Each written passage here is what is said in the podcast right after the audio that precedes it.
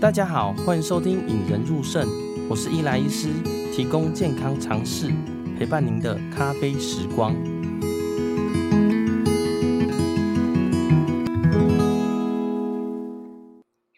有 follow 我的 IG 或 FB 的朋友们都知道啊，其实我七月多确诊的。那当时确诊呢，主要是喉咙痛跟全身倦怠啦。哦，其实当时症状只有持续两天。那后来的隔离的五天，活力十足，几乎没有症状。那在呃最后三天呢，我就自己天天快筛嘛，都阴性了，然后就直接回归职场了啦，开始看诊跟查洗肾试。哦，但是其实哦，解隔离后的一两周，就会开始出现莫名的头痛啊。主要症状是太阳穴紧紧的啦，时间不一定多久，有时候几分钟，有时候整个上午或整个下午，但是没有伴随人家说的感冒症状，像流鼻水啊、喉咙痛。哦，那其实我觉得很多人都跟我一样啊，都有头痛过。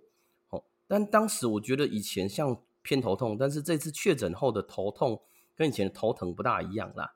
哦，那讲到头痛呢，就想要请教神经科的专家啦。于是想到我的故乡就是园林啦。我跟我以前的好朋友，就是现任园林基督教医院的神经科主任林君香来到节目上。嗨，君香。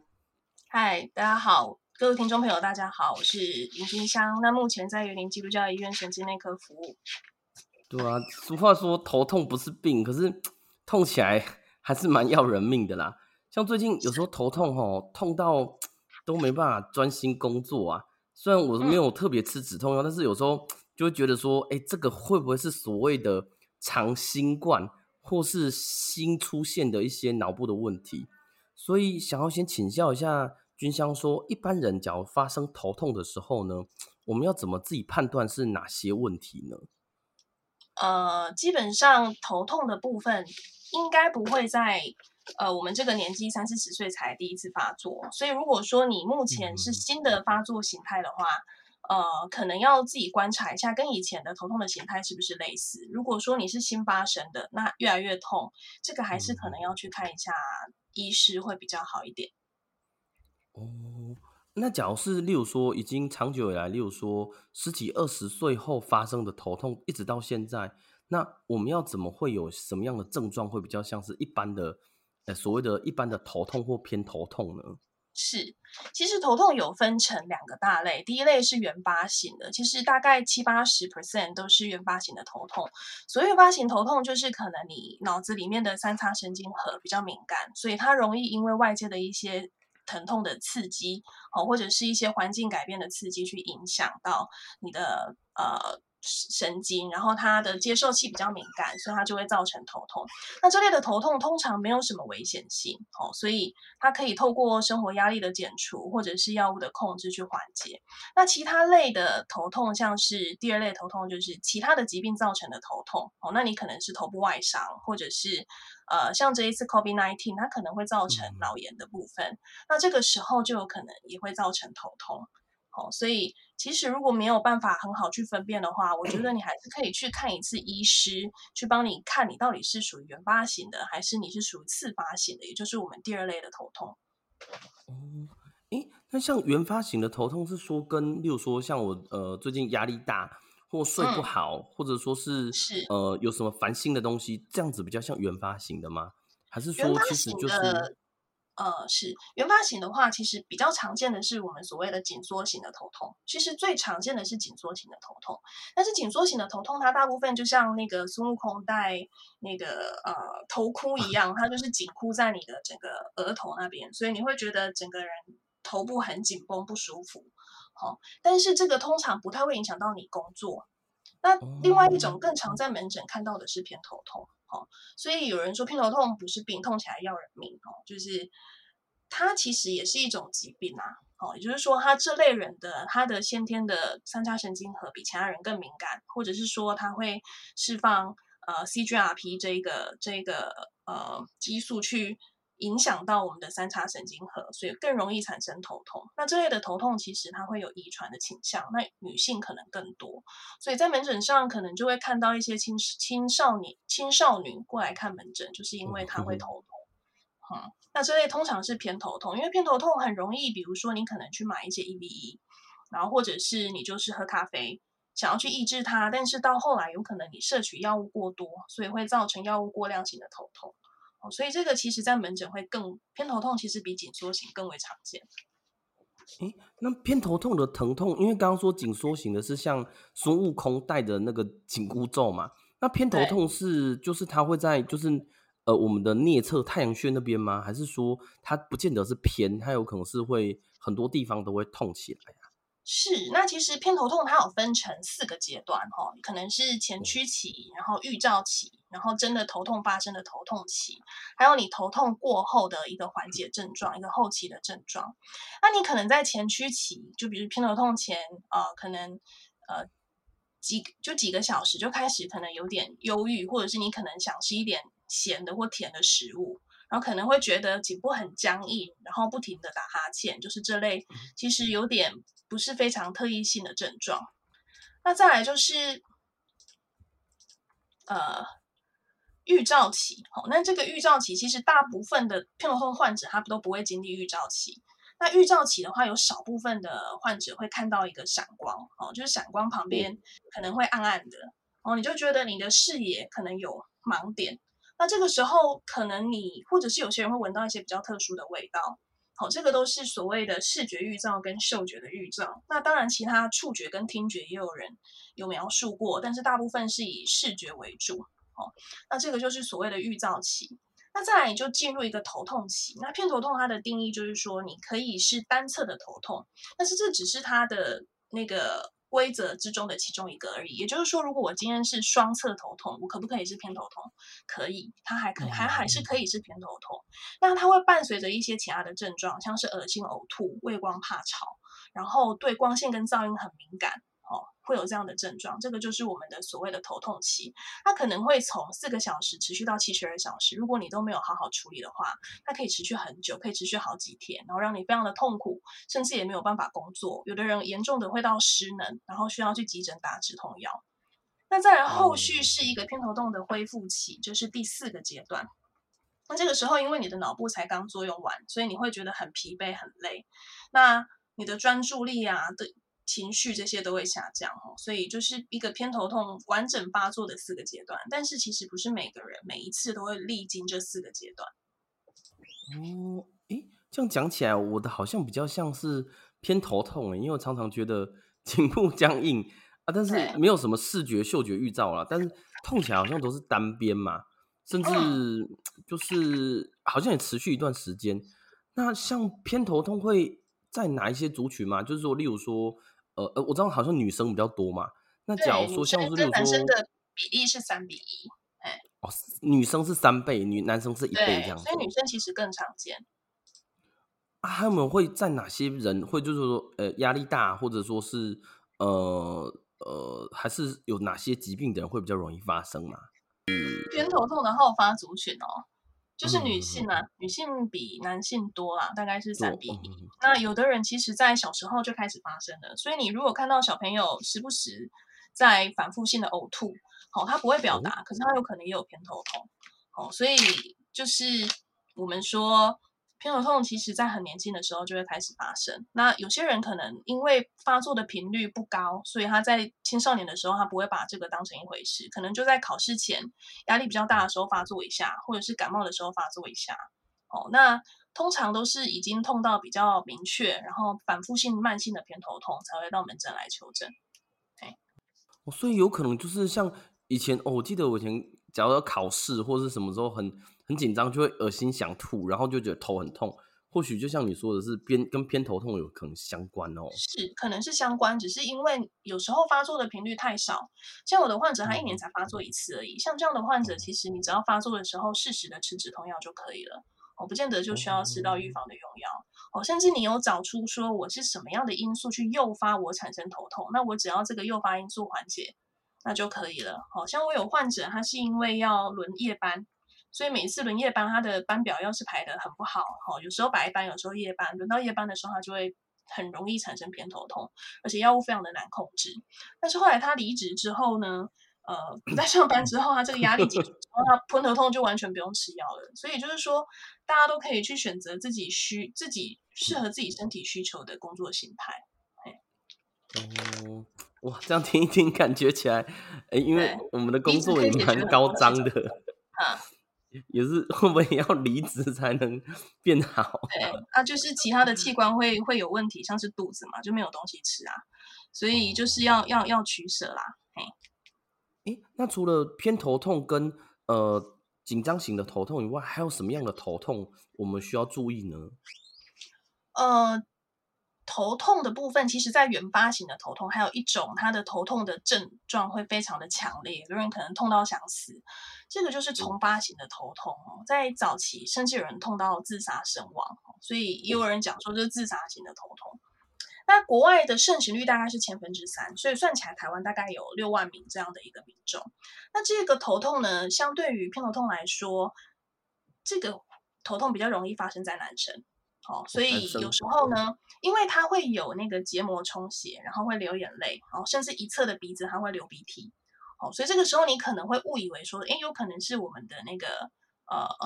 窦鼻窦有出问题，哦，所以常常第一件事情会跑去看耳鼻喉科，但它有可能是一个丛发型的头痛，所以也有研究调查显示，要被正确的诊断出丛发型头痛要八年，哦，所以其实这个并不是非常的好诊断。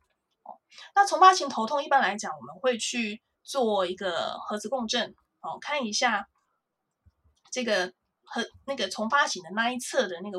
脑部里面是不是有一些病灶啊？有时候确实，你要是呃鼻窦有感染，哦，这个时候可能需要去去治疗。那丛发型头痛的症状就是它是一个单侧的眼眶，哦，会有非常严重的头痛。那如果不治疗的话，每一次疼痛可能会维持十五分钟到三个小时这么久。那它的发作呢，可能是季节性的哦，或者是你可能是每天一次，或它的时间点都非常的固定哦。那同时头痛的同时会伴随着结膜充血、流泪，然后眼皮水肿、鼻塞流鼻水，哦，所以它会有这个一些三叉神经比较兴奋的一个一些三叉神经自律神经这个部分的一个症状会比较明显一点哦。那因为痛起来很痛，所以患者常常会非常的躁动。哦，所以这是一个蛮蛮特别的头痛，偶尔就会遇到，但是在门诊遇到的机会其实比啊、呃、那个偏头痛跟紧缩型头痛少很多，但是偶尔还是会有这样子痛苦的患者找过来。哦，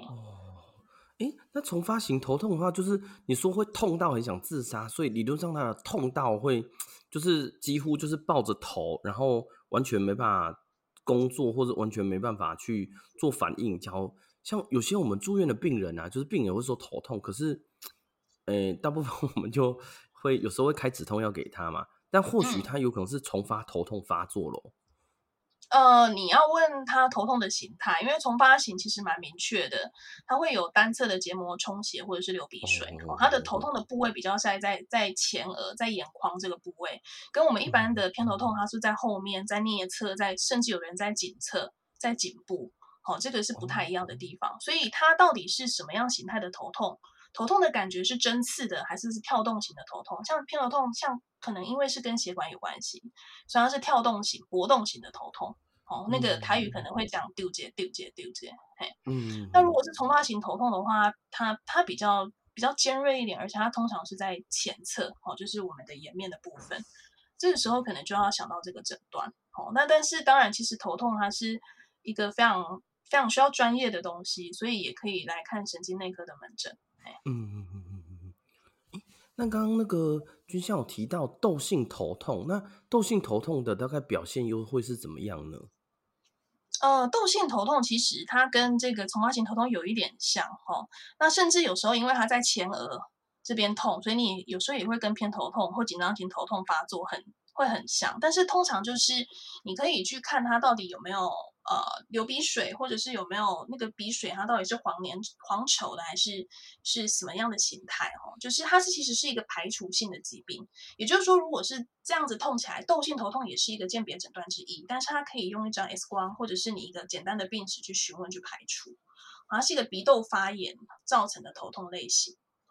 哦、所以他假如说跟重发型疼痛的位置很类似，但是他可能流鼻涕，或者说是。就浓浓鼻涕，但是它比较不会说一整个痛到这么痛，也比较不会说你说季节性男性比较多，这可能是我们临床上比较好判断的方法之一嘛，对不对？嗯，应该是说，如果你真的痛起来，那你你如果没有办法确认的话，还是会建议你去找医师哈。因为其实如果我们是怀疑这类的头痛的话，我们还是会 用影像学先排除一下，哦，这样子会比较安全。那你说窦性头痛的疼痛程度，有的人也可以很痛，比如说你可能是在免疫力比较低下，你可能是一个那个呃霉菌感染造成的头痛，那这个时候就其实非常的危急，好，这个时候有可能会甚至厉害的话，可能会变成脑膜脑炎。哦，所以这个时候，如果你又伴随着一些发烧、颈部僵硬，这个就要非常的、非常的注意。所以就是无论如何，如果你真的头痛，你一辈子还是很值得去找一次医师，让你去判断说你到底是属于哪一种类型的头痛。哦，那甚至说你的你平常都有头痛，但是你的头痛的形态，你你你的形态改变了，哦，或者是说你头痛的时间持续的时间越来越严重，哦，吃药也不会好，那这个时候也都很值得去医师那边帮你。去做一些排除其他更严重问题的的这个是是一个方式啊。那像我这样子，可能一阵一阵子的头痛，但是跟当下环境不知道有没有关系。可是确诊过后才一阵子，会跟所谓的长新冠有关系吗？就是或者说像君相有没有碰过一些可能头痛怀疑跟长新冠有关系的啊？其实。嗯，头痛是蛮多新冠肺炎造成的症状之中的其中一个，但是这种头痛其实蛮没有特异性的，也就是说它可以是紧缩型，它也可以是偏头痛的一个表现嘛，就有可能因为你新冠肺炎，然后你比较累，身体比较虚弱，然后去诱发你原本的紧缩型头痛或或偏头痛，但是有一些状况要注意，比如说你颈部僵硬，好，那伴随着有可能发烧。好，这样的问题的时候，你可以去求诊哈，因为其实新冠肺炎它有些会并发脑炎，或者甚至你的意识状态越来越差，这个时候都需要去做脑脊髓液的一个抽取去做诊断，好，看你是不是新冠肺炎造成的脑膜脑炎，哎，这个是一个我们比较需要去注意的警讯。哦，啊，那其他你要是只是平常就觉得累累的，那有点头痛，那其实就。吃颗止痛药就看看会不会缓解，这其实不用太担心哦，因为其实新冠肺炎后，蛮多人会有这样子的一个症状啦。那你就自己先好好休息，它可能会维持几个月，哦，目前就是观察可能会维持几个月，后续可能还是会慢慢好。那我想问一下哦，假如说一般人呐、啊，常常头痛的时候，一般我们要怎么自己处理？跟什么时候应该要去看医生呢？呃，基本上。可以去看看你之前头痛的一个状况哦，如果其实不太常发作的话，呃，可以及时吃止痛药啊。这边要跟大家讲哦，你止痛药不要说等到已经像偏头痛，你不要等到已经恶心呕吐了，那个都是已经痛太久，那整个疼痛讯息已经弥漫到整个脑，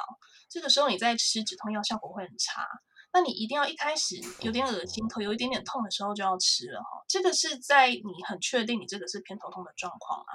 那如果说你都还不确定自己是哪种头痛，你很担心的话，也可以去神经内科门诊走一遭，让医生帮你确认一下你到底是哪一种形态的头痛。哦，那一般来讲会建议说，就是作息规律啦，哦，那不要赖床，不要熬夜，哦，三餐要定时定量，保持愉快的心情，这种大家都知道是养生的概念，哦，那定期的运动啊，舒缓压力，这个也都有帮忙，嘿，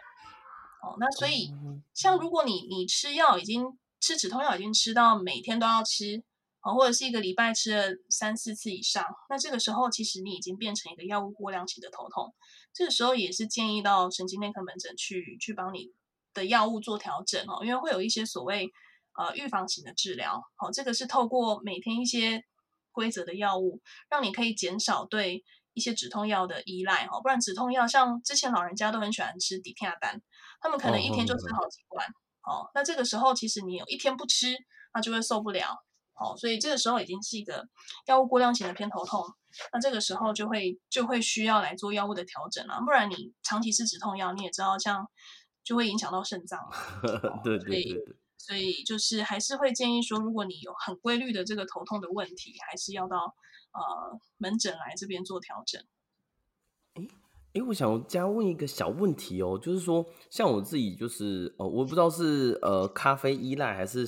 生理或心理依赖，就常常会就是呃上诊前或者是上班前都会来一杯咖啡嘛。但是刚刚有提到说咖啡有可能会造成头痛，那像我们就是假如说我跟咖啡相关的头痛是说喝完以后呃就会发生头痛，还是其实呃我即使每天喝头痛也不见得跟它相关啊？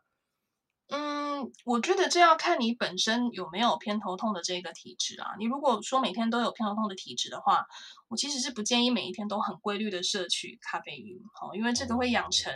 有点类似定期在吃药的概念，哦。你要是一头痛就就就就喝，然后喝了就抑制，就有点类似你就是摄取一个咖啡因的止痛药。那有些患者你会观察到他都是周六周日头痛。那为什么？因为他周六周日没有没有工作，没有工作他就没有喝咖啡，没有喝咖啡他就开始头痛，所以这个时候你已经很明显去依靠咖啡来抑制你的头痛，哦，所以其实不太好。那什么叫做咖啡因戒断型的头痛？哦，如果你一天摄取两百毫克以上的咖啡因，连续两周以上，就有可能会产生这样子的一个头痛的这个症状。啊，所以 大家这个剂量就就已经可能了哦。那我每天都喝超过哎。你每天都喝哪一种啊？呃，我大概会喝就是拿铁型，或者是就是一般的咖啡美式这样子。哦，所以如果说你中杯拿铁的话，呃，一天是一百零七毫克，哦，那所以，哎，是还可以啦。但是如果说你很明确自己曾经就是有这样偏头痛的问题的话，我还是会不建议每天规律喝，因为其实。你还是会造成依赖的这个问题哦。一旦没有喝，可能你的头痛就会比较明显的发作。哎，那想请问一下林主任哦，就是说，假如像一般常常头痛啊，然后大部分来到诊间都说，哎，我头痛啊，但是其他的东西都没有提供。那像一般，假如说有些头痛的病患啊，到诊间，你会希望说，哎，他们能讲出他哪些的症状或哪些的东西，嗯、你会希望病患提供呢？是。那第一个当然是你头痛的部位在哪里嘛？你是在痛在痛在前额，还是痛在后颈的部分？那他头痛的感觉是像针刺一样刺一下刺一下，是刺痛还是钝痛还是抽痛？哦，那你头痛大概多久会发生一次？那每一次头痛的时间大概可以持续多久？或者是像我刚刚讲的丛发型头痛，那每一天在哪一个特殊的情况可能会发生？那会不会像我刚刚讲的偏头痛？哦，有的人痛之前会有一些预兆，哦，很视力会有改变，会不会有一些伴随的症状？好像是恶心、呕吐之类的问题？那哪一些状况会让头痛恶化？那哪一些状况你有试图去努力，然后让头痛减轻了？这个都可以帮助我们做做了解。那再来是因为像是偏头痛，哦，它会有很明显的遗传现象，所以像是你的家族中姐姐妹妹，哦，是不是有这样子的一个相同的相似的症状？这个也可以提供给我们做判断。哦，再来是不是跟月经有关？是不是有服药的习惯？哦，或者是这个有没有一些其他手脚无力啊、麻痛之类的问题？其实都可以跟我们说。哦，其实我觉得，诶，君香讲的这个很好诶，因为我觉得很多像我们，尤其像肾脏科，我们来到门诊，他只就很简短说，诶，我头痛，我脚肿。那实际上呢，我们在问一些询问的时候，很多病人都会不大耐烦，或者说，哎，你搞检查的后啊，就是帮我们检查就好。但实际上，很多的病史或者你的症状的一些表达，对我们的判断其实还蛮重要的啦。也希望假如大家都去。呃，神经科或者去林主任的门诊的时候呢，可以先帮自己的一些头痛来鉴别诊断啊。像我这样子，就是直接先自己自我分析一下，再跟林主任交谈，可能会比较容易啦。是，那大家如果很好奇我的。因为我还是建议头痛，你可以在各地自己去找自己信任的医师。那我要怎么找？哪一些医师他是比较专精在头痛的呢？我们可以上头痛医学会的网站，看到头痛诊疗医师推荐名单。哦，那学会因为他一直都有在办这个定期的呃受训哈，所以这些医师是他的头痛的相关知识是比较比较呃 update 的哈。那可以大家可以去参考这样子。哦如果你真的不晓得要怎么样去找医师看的时候，可以去做参考。哦，今天真的很感谢林主任来到节目上啦。其实这一集我个人的收获很大，因为其实头痛也是长久困扰我的，也确实常常有些症状。那这一集我听完，我觉得以我个人来说，我觉得可能像比较像偏头痛，或许跟压力呀、啊，或许跟其他都有关系，更可能可能跟咖啡啦。如果听到这一集的你呢，想要更了解头痛，或者想要去看一下神经科专科医师门诊。那我会将林主任的门诊跟资讯放在节目简介下方。那最后呢，也想请你有空的话去点击 Apple Podcast 给予引人入胜五颗星评论，跟留下你的留言啦。那也欢迎来到引人入胜 FB 或 IG 的粉丝团啊，留下你的想法。那今天谢谢君香来到节目上哦。谢谢伊莱医师，谢谢各位听众朋友。让我们培养胜利思维，拥有幸福人生。